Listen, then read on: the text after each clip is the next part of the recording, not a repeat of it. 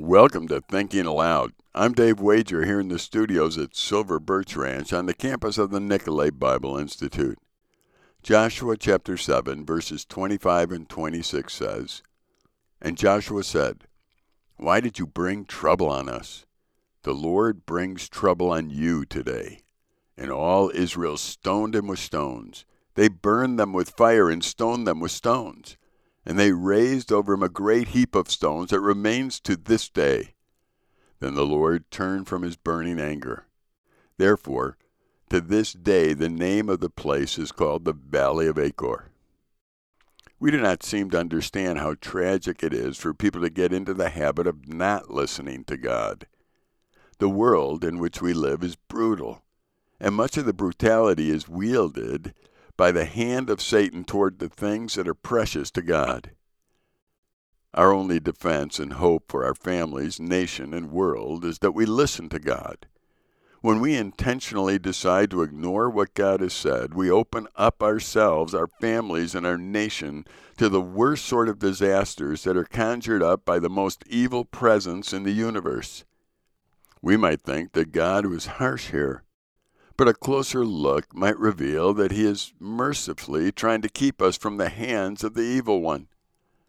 Anyone who loves somebody else can recognize when evil is present and try and keep that particular person from the evil that's present.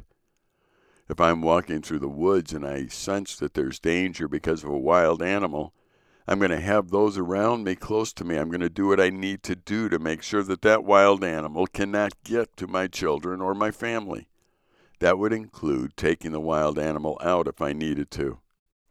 Certainly, you could tell me that I hated that wild animal, whatever it was, but that wouldn't be true. My actions were actually fueled by the love I had for my family. I saw a danger, a great danger. And because it was a great danger, I had to act in accordance with the dangerous situation that it was.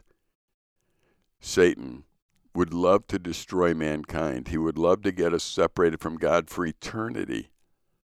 Those who are trying to get us to get our eyes off of God and onto the situations of life that are godless, they're dangerous people. We need to recognize them as dangerous people and we need to limit their influence in our lives and in the lives of those we love.